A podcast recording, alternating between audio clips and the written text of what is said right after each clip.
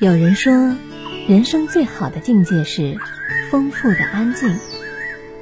安静是因为摆脱了外界的诱惑，丰富是因为拥有了内在的宝藏。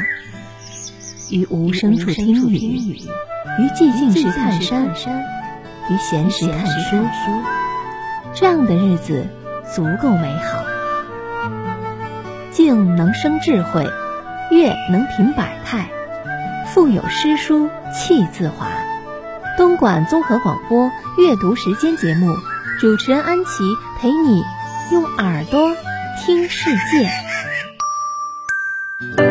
我们总会站在女性的角度来讲如何挑选适合自己的人生伴侣。其实，作为一个男性，也应该思考。走入社会之后，我们难免不会像世俗一样，慢慢去思考一个什么样的女性更适合我们。我倒不觉得这是现实，这是物质，更多的是一种成熟的思考。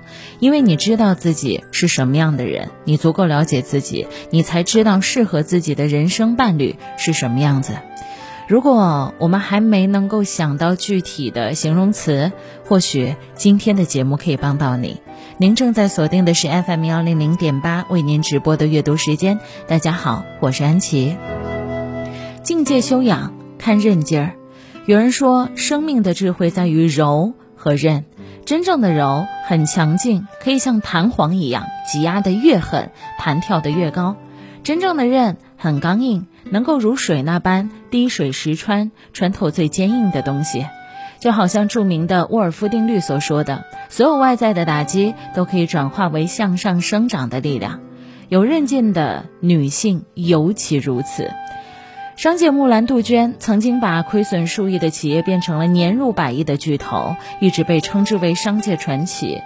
那时候，杜鹃正在人生的低谷期，因为各种各样的原因，企业的投资人撤资，银行不愿意放贷，公司董事对于她不认可。网上也对于她议论纷纷，说一代传奇终于要落幕了。没有人相信这个开会都站在丈夫身后的女性可以补上巨额亏损，带领公司走入困境，走出困境。然而孤立无援的她并没有放弃，凭着自己身上一股强大的韧劲儿，打了个漂亮的翻身仗。对投资人，她用愿景规划和高额回报获得了他们的信任。对于公司的董事，他打出往日峥嵘的感情牌，得到内内部的支持；对于分化夺权者，他以退为进，用让步低头争取回旋的时间；而对不熟悉的业务，他则一丝不苟，边学边干，从门店导购做起，快速了解经营方法。就这样，他一步一步走出了泥泞，用了两年的时间扭亏为盈，此后节节攀升。回头再看，生活的连番重拳，非但没有打倒她，反而成就了她越来越强韧的内心。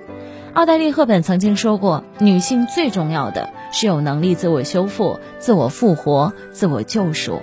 真正决定一个女性可以走多远的，从来都不是顺境的坦途，而是逆境的崛起。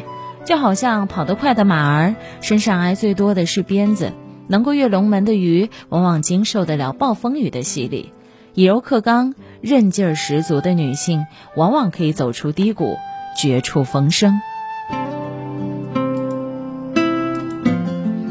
如果在节目之余您想找到我，特别简单，您可以在抖音里面来搜索主持人安琪，主持人安琪，安是平安的安，琪是王字旁一个其中的琪。